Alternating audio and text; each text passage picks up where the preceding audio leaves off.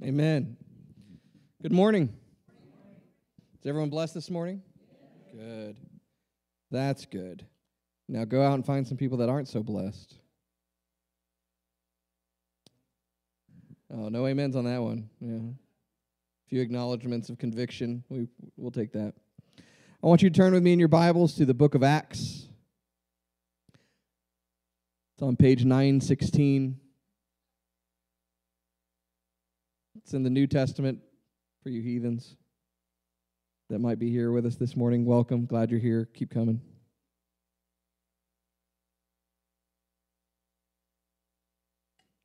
The book of Acts is also called the Acts of the Apostles. It was written by, Ju- uh, by Luke, who wrote the Gospel of Luke. It is a historical account of what took place in the early days of the church. With the apostles, the original 11, and with Saul, who would become Paul. It's his story that we want to focus on today. There's a theme that's been going through my, my sermons and continued with the pastor's sermon last week that I, I recognized that the Lord wants us to hear this morning. Amen. I'm reading out of the ESV this morning. If you turn to Acts chapter 7. Who brought your Bibles with you this morning? Who brought your Bibles on your phone? That's good.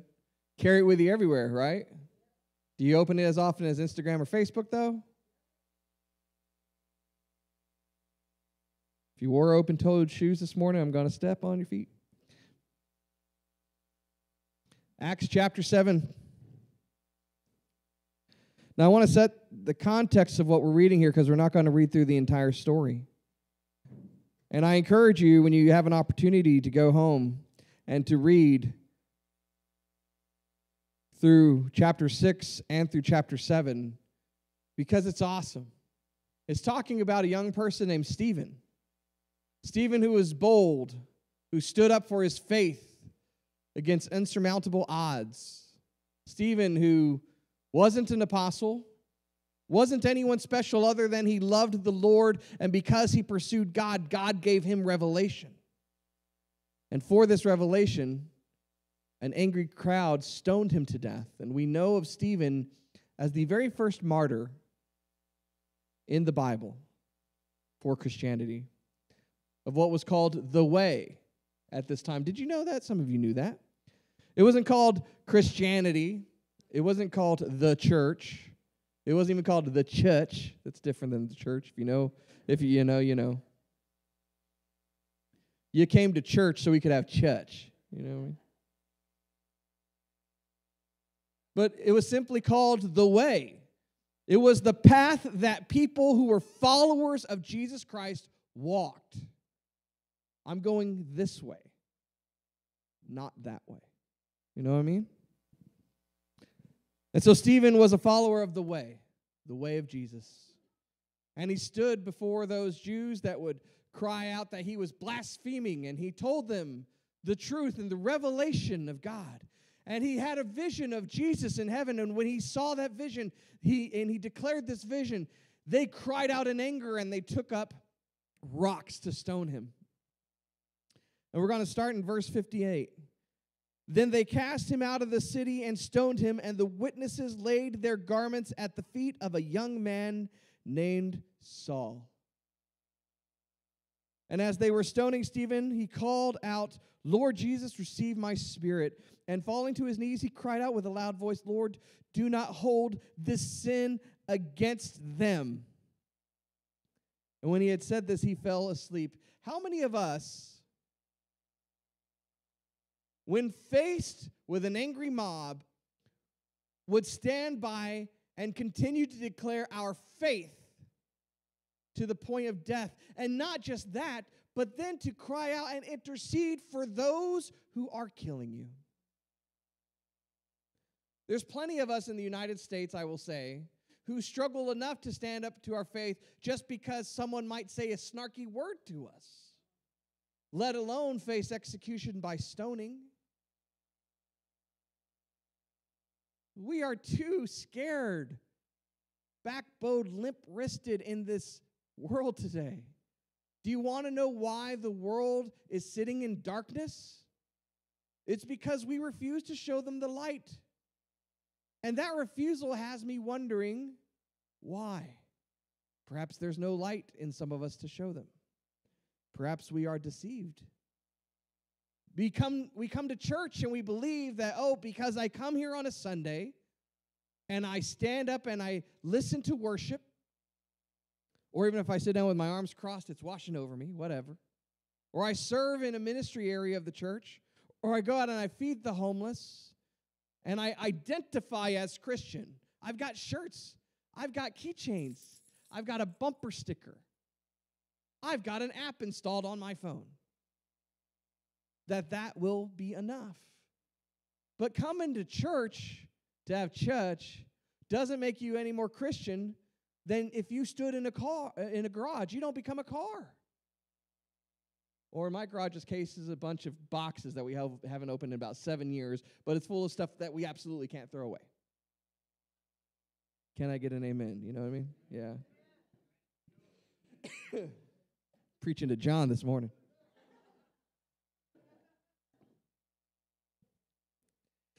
And so Stephen cries out, Lord, do not hold the sin against them. And when he had said this, he fell asleep. He died. In chapter 8, verse 1, it says, And Saul approved of his execution.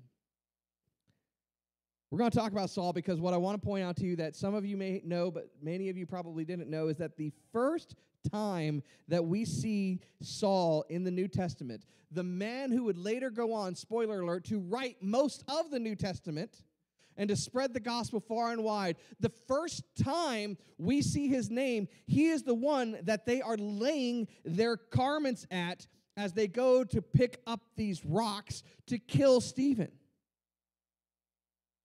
I want you to picture this. He's a young man and he's respected by this crowd. It says in verse 8 that he approved of this execution. This is why they're laying their garments at his feet. Now, the Bible doesn't give us the full description of what happened, but let me tell you, based upon tradition, what's likely going on. When Stephen began to do what they considered to be blasphemy, these men looked to the man that they respected, who they considered to be strongest in their faith, a man who was without reproach when it came to the law. Even Paul himself writes that I knew the law and I followed the law better than anyone. And for this reason, they looked to him for approval.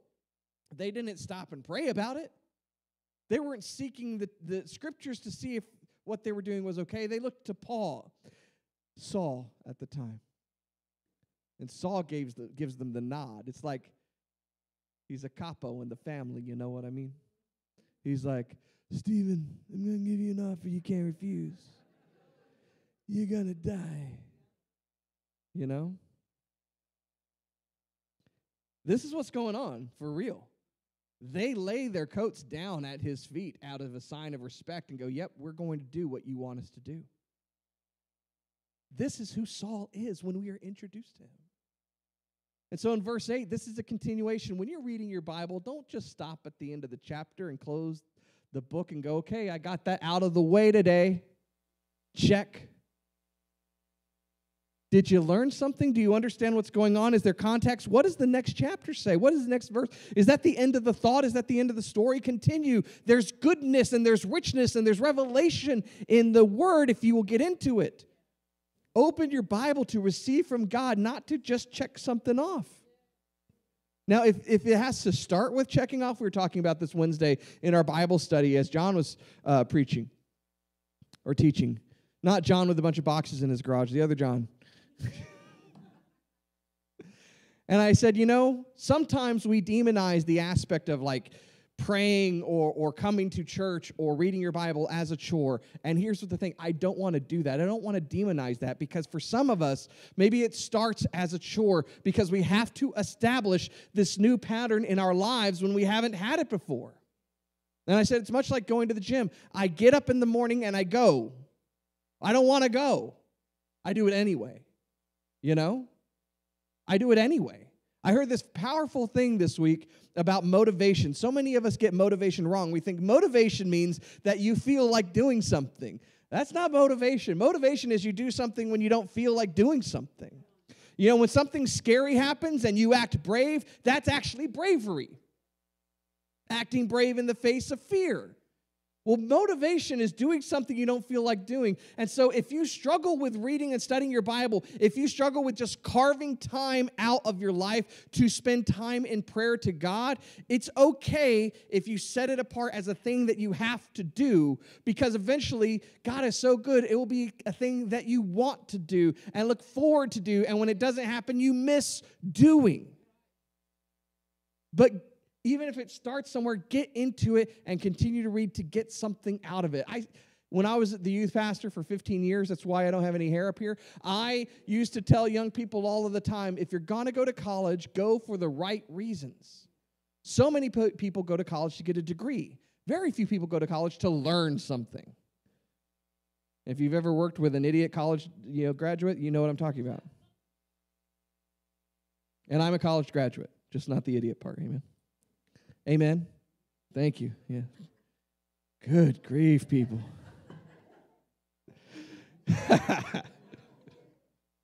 Acts 8 1 and Saul approved of his execution.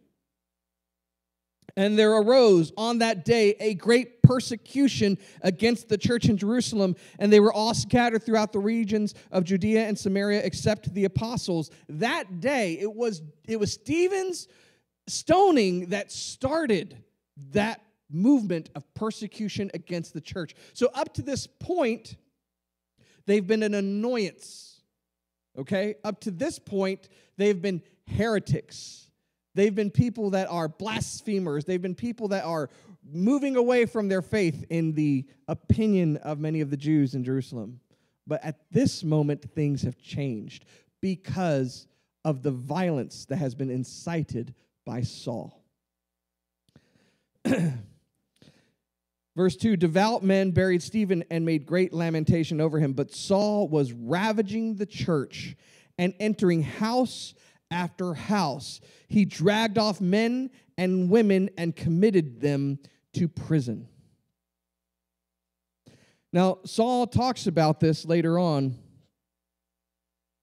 in Acts 22. You don't need to turn there, but he says he's talking to these Roman authorities about his life.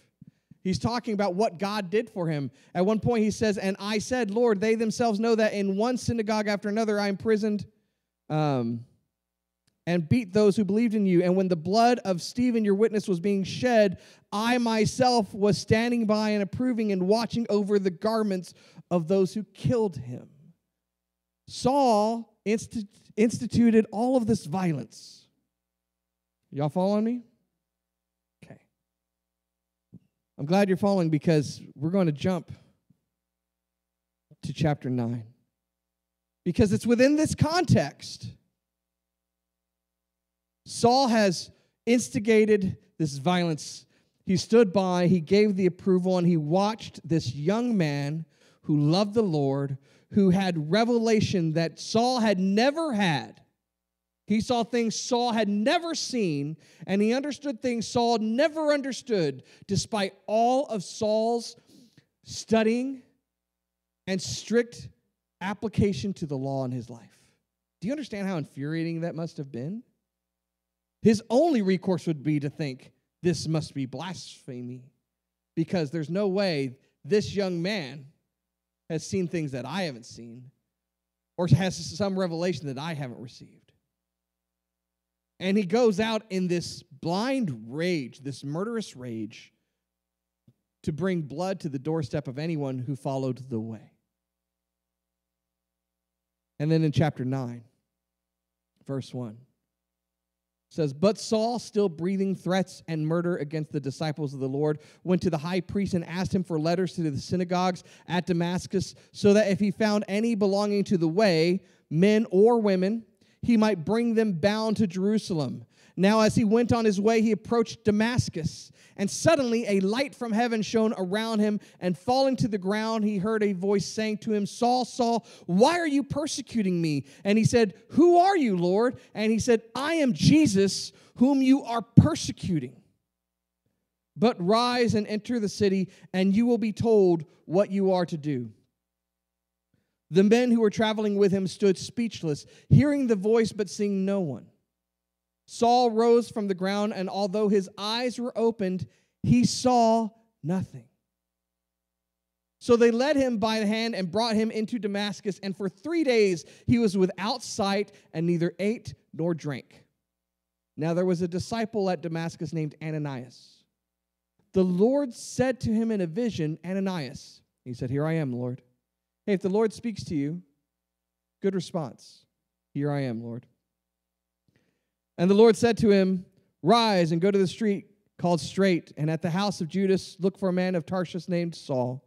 For behold, he is praying, and he has seen a, a, vision, a man named Ananias come in and lay his hands on him so that he might regain his sight. But Ananias answered, Lord, I have heard from many about this man how much evil he has done to your saints at Jerusalem. And here he has authority from the chief priests to bind all who call on your name. But the Lord said to him, Go, for he is a chosen instrument of mine to carry my name before the Gentiles and kings and the children of Israel. For I will show him how much he must suffer for the sake of my name. So Ananias departed and entered the house. Let's just stop. You might be confused right now. Maybe in the past week you turned on some channel called TBN or something else, and someone said your life is great, your life is perfect, and if you follow God, no harm will ever come to you. That's not the gospel. You want to serve God? There's nothing greater. There's no greater calling than we can have in our life to serve than to serve God. That is the meaning and our purpose upon this earth. And there is promised trial and tribulation. There is promised hardship. And I would rather choose that all day, every day, than to live apart from Him now or for eternity. The next time you see some TV preacher telling you your life is going to be great, just send a donation, turn off the television. Sorry, that's not in my notes. Let's go on. Let's see, where are we? 17. Thank you, everybody. Let me step off my soapbox here. Let me go on my other soapbox. oh. So Ananias departed and entered the house, and laying his hands on him, he said, Brother Saul, the Lord Jesus, who appeared to you on the road by which you came, has sent me so that you may regain your sight and be filled with the Holy Spirit. And immediately something like scales fell from his eyes and he regained his sight. Then he rose and was baptized, and taking food, he was strengthened. For some days he was with the disciples at Damascus, and immediately he proclaimed Jesus in the synagogue, saying, He is the Son of God. And all who heard him were amazed and said, Is not this the man who made havoc in Jerusalem of those who called upon this name? And has he not come here for this purpose, to bring them bound before the chief priests? But Saul increased all the more in strength and confounded the Jews who lived in Damascus by proving that Jesus was the Christ. You know what I love about this translation? When they question, Isn't this the man that made havoc in Jerusalem? The answer is yes. And now he's going to continue to do so in the name of Jesus. To make havoc. That's not the title of my message, but it's a good one, right? To make havoc. We are called to do this. Saul did not get saved, be healed, be baptized, and then, okay, well, let me go ahead and just start going through some things and prepare myself for ministry. Are you following me? He immediately, immediately went out and began to proclaim the revelation that he had received of who Jesus is. Amen? That's what we are called to. Now, the thing that is significant in this is not just the violence that Saul had participated in and, and provoked, but the dramatic 180 degree change. You know, I have read the Bible through cover to cover multiple times. I've read the New Testament over and over and over. And you know, the one thing that sticks out to me that is at such a contrast to the way that we preach the gospel in our country today? Nobody, no apostle, no disciple, no message, no epistle, nothing in there has ever said that I have read. You get saved and then just continue being who you were. Nothing. Ever. It's a dramatic change. It's a 180 degree. To put this into like new context, this would be like the leader of ISIS or Hamas suddenly changing and declaring that Jesus is Lord. That's what happened. In our context, Saul was a murderous terrorist leader for a religious, zealous organization who was persecuting people because they had a different faith than him. And instead, he gets radically changed and turns to their side to the point that he's eventually beheaded for his beliefs and faith. That's the truth of this story. It's not a, oh, he began to kind of suddenly change. Listen, I believe in a work of sanctification in our lives, but it begins with a 180 degree change from who we are to who we now are. And God will continue to work in us. It says even here that as he preached, as he preached, as he preached, Saul was strengthened. And God continued to give him revelation. You know, I, I tend to think about, I think back when I was young and I was a zealous 20 year old preaching, you know, and I made some mistakes in my ser- sermons and I made some mistakes in my studies. And the Lord has continually showed me the revelation. And I go, I just, hope Saul messed up from time to time, you know? And then the Lord's like, well, it's actually like this. So I was like, oh, got it. But it's no longer, it's what I was preaching last time. We think that there's this struggle. No, no, no, no, no, no. The struggle goes away the minute that you submit yourself to God. And when we are truly saved, I'm not here to judge anybody's salvation, and neither should you. But examine ourselves. Do we have fruit? Is it lasting? Have we changed? Do we keep going back? How can you backslide if you're going forward? You can't. You only backslide if you stop. And so we must pursue God with everything that we are. So why don't we sometimes? And I believe that the story is, is manifested here. The reason is manifested in Paul's story because he was blinded. And while he was physically blinded, and it said there were things like scales that fell off of his eyes, I believe that was because it was an, a manifestation of what Saul was dealing with spiritually. Saul was spiritually blind up to this point. Saul was in Jerusalem dur- during Jesus' ministry. He heard the rumblings and the murmurings. He did not pursue Jesus. He did not go to where these supposed miracles were taking place. No. And he heard of the resurrection and he sees these people who are talking about it. And what does he do? Does he stop and debate them? Does he stop and pray? Does he seek God? No, he incites a riot against them and violence because he was blind. And we see this time and time and time again. In fact, Isaiah repeatedly, we don't need to turn there, in, in chapter 43, 56, 59, he is repeatedly saying that blindness is spiritual rebellion that is affecting apostate prophets and priests who are leading people astray.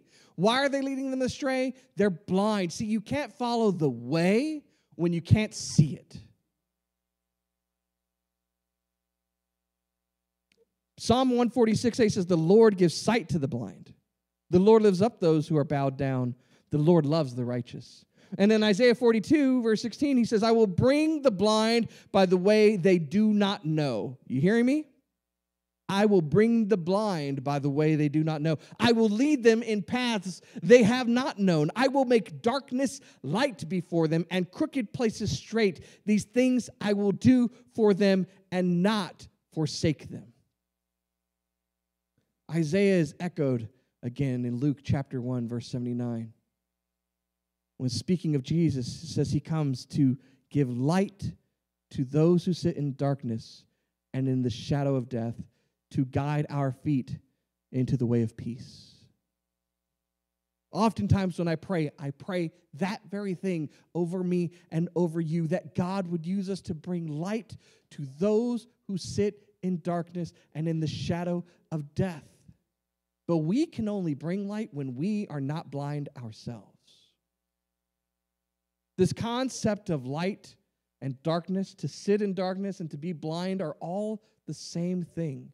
It speaks to an ignorance to the real ways of God versus the revelation of how you are supposed to live.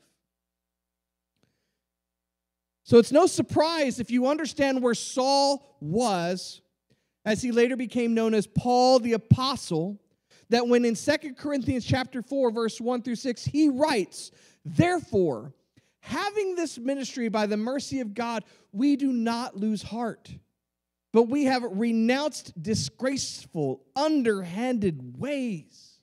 We refuse to practice cunning or to tamper with God's word, but by the open statement of the truth, we would commend ourselves to everyone's conscience in the sight of God. And even if our gospel is veiled, it is veiled to those who are perishing. There's that, there's that context again veiled, unable to see, unable to recognize. Are you following? In their case, the God of this world has blinded the minds of the unbelievers to keep them from seeing the light of the gospel of the glory of Christ, who is the image of God. There's a lot in that sentence. Let's go back and read that again. Verse 4. In their case, this is the people who are lost. The God of this world, the enemy, Satan, has blinded the minds of the unbelievers. This is why people struggle to receive, because their minds have been blinded. To keep them from seeing the light of the gospel of the glory of Christ, who is the image of God. For we proclaim, for what we proclaim is not ourselves, but Jesus Christ as Lord, with ourselves as your servant for Jesus' sake. For God, who said, Let light shine out of darkness, has shown in our hearts to give the light of the knowledge of the glory of God in the face of Jesus. In the very next chapter, this was chapter four, at the beginning or the middle of the next chapter, this is where he writes this part that we are so familiar with. Therefore, if anyone is in Christ, he is what? A new creation. The old has passed away, behold, the new has come. He's not kind of like he used to be, but a little bit better. Right? He's not turning over a new leaf and trying day by day. He is not a sinner saved by grace, praise God, and trying his very best to put behind him the things that he continues to struggle with. He's a new creation. He's entirely new. He's not who he was. She's not who she was. You know, part of the problem, I believe, is that the gospel that is preached today is incomplete. Pick up a, a, a, track sometime. For those of you who don't know, it's a piece of paper with a message written on it to hand out to people. And I don't want to like demonize tracks or bash people that write these and, and praise God for those who go out there, but can, you, can we think about the context of what we've done? We've taken the message of the gospel and we've tried to simplify it and write it down so that you don't have to learn and articulate it. So that you can go out and you can hand it to somebody and pray that you're planting a seed and hopefully it'll be enough. And that's something. That is something. I don't want to take away from what that is. I've done it. Is it effective? Is it really meaningful? At work, I tell guys sometimes when they're being ineffective in their job, in sales, all that they're doing is spraying and praying. There's no focus, right, Pastor? There's no focus. There's no direction. They're just like trying whatever. Let's, let's send these seeds out into the world and see what comes back because of this process that we've landed on, most people who attend church cannot articulate their faith or defend their faith. They cannot cite scriptures of why they believe what they believe. And they have a difficult time faced with any challenge to articulate the necessary need of why people should pray a prayer to a Savior that they cannot see. We need to change this, church. Each and every one of you study to show thyself approved. You should be able to articulate why you believe what you believe, and not just should be able to, you ought to be doing it. Instead of handing someone a piece of paper, you say, Hi, my name is Chris. God saved me when I was a teenager. He has done mighty things in my life. He created you, He loves you. And I want to talk to you about Jesus. And I know that sounds goofy, but we could talk about the weather. We could talk about the Spurs. We could talk about how terrible the Cowboys were in the playoffs all day long. Let's talk about something with lasting meaning, especially in the Cowboy situation. That's not lasting at all. But let's talk about something with eternal significance, shall we? Have you ever attended church? Have you ever read the Bible? What do you believe? Why don't we have a conversation that can have eternal meaning? So, I digress. These tracts have taken the gospel and they have simplified it to this point, almost every single one I've ever seen. You were born into sin, and you are in need of a Savior. And without that salvation, you will spend an eternity in hell, separated from God. But Jesus died so that your sins could be forgiven. And if you will pray a prayer and confess with your mouth that He is Lord and invite Him to live in your heart and be Lord of your life, then He will save you from eternal destruction and you will spend eternity in heaven with Him. And all of that's correct, right? That's not incorrect. Let me tell you what it is it's incomplete. Because the gospel is not Jesus going to get you out of hell. The gospel, Kim, is Jesus is going to transform you from who you currently are to who he actually created you to be. That's what Paul is saying. You are no longer that wretched thing. You are redeemed in Christ and you are a new creation. You have stumbled around your entire life blind to the truth of things, and now the light of eternity, the glorious hope of Christ has come, and He has taken the scales off of your eyes. And in that truth, now you have been set free, and that freedom should make you run. That freedom should be like the shackles have fallen off, and you can take off like Kute as fast as you possibly can. I'm a big Reading Rainbow fan. Roots too. Come on. I'm going to tell you a story. I was telling this to John Foster this week that stirred this message up in me. It's been stirring. Because I want you to understand how we sometimes are, but how the world is too. I wear corrective lenses. Anybody else? Show of hands. I uh, I grew up in the in the Rio Grande Valley. I was raised by a single mom, uh, and we didn't have a whole lot of money. It was just me and my younger brother and my mom. And uh, and I had really great eyesight, you know, as most little kids do for a long, long time. And then at some point, my eyes began to falter. And uh, you know, it's I don't know they I know they still do it. I don't know at what point they started doing this. I'm going to assume for a long, long time. But uh, you would go at least annually, and they would they would give you an exam in school in the nurse's office, right? And they would check your eyesight and check for scoliosis, and I'm like, yeah, my back's straight, whatever, you know, and all of this stuff. And then they would send a report home, and and starting in like the fourth or fifth grade, my mom started getting these reports that said may need eyeglasses, and she would go, your sight's fine, you know. And so the next year, I'd go and I'd get my exam and it would, I'd come back home and I'd go, "Hey, mom, they're saying I need glasses." And she's like, "They're, you're fine. They're just trying to get me to spend more money." In context, I'm like, "Why? Why would they have that conspiracy? That's kind of weird." Sixth grade, mom says I need glasses. Well, we don't have the money for glasses right now. Seventh grade, mom, I need glasses. Are you seeing a trend here? So I had teachers that begin to have me sit closer to the board in class because I was sitting in the back and they could tell I was like, you know? So I was sitting up front because my grades started to falter and uh, my mom wasn't getting me glasses. Seventh grade goes by, Kim. Eighth grade goes by. Carlos, when do you think I got my glasses my first time? Take a guess. Nope. Sophomore year.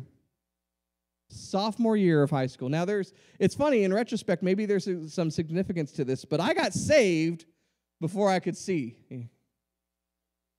Pretty good, right? My spiritual eyes were opened while I was going like this in the natural. so, no, my sophomore year, I had gotten saved, and as luck would have it, I met this young girl who was a pastor's daughter. Yeah, I know. Hey, God works in mysterious ways, you know. It wasn't Candy. She's a different pastor's daughter that I met later. But I met this girl, and she wore glasses, and as we were talking, becoming friends, she would tell me, like, you, you really need glasses. Like, your eyesight's worse than my eyesight. I remember she gave me her glasses one time. I'm like, ah, these actually help a little bit. And so she started talking to me, and, and she told me, like, hey, I wear contacts. You should just get contacts. And so I'm like, really? That kind of makes me nervous. She's like, oh, it's really easy. I'll help you with it, whatever. So I finally convinced my mom. This is like April for my birthday, my, the end of my sophomore year of high school. Can I get some corrective lenses? And she's like, okay. And I'm, like, I'm going to get contact lenses. play sports, I march, band, all this stuff. That'll be good. She's like, okay, whatever. So we go, and for anybody who's ever had glasses, maybe you can really identify with this moment, but I'm standing there in the optometrist's office and I've had my exam and we've they've put the contacts in my eyes and we're standing there my mom's paying for everything and I turn and I look out the window and down the street I can read a Church's fried chicken sign.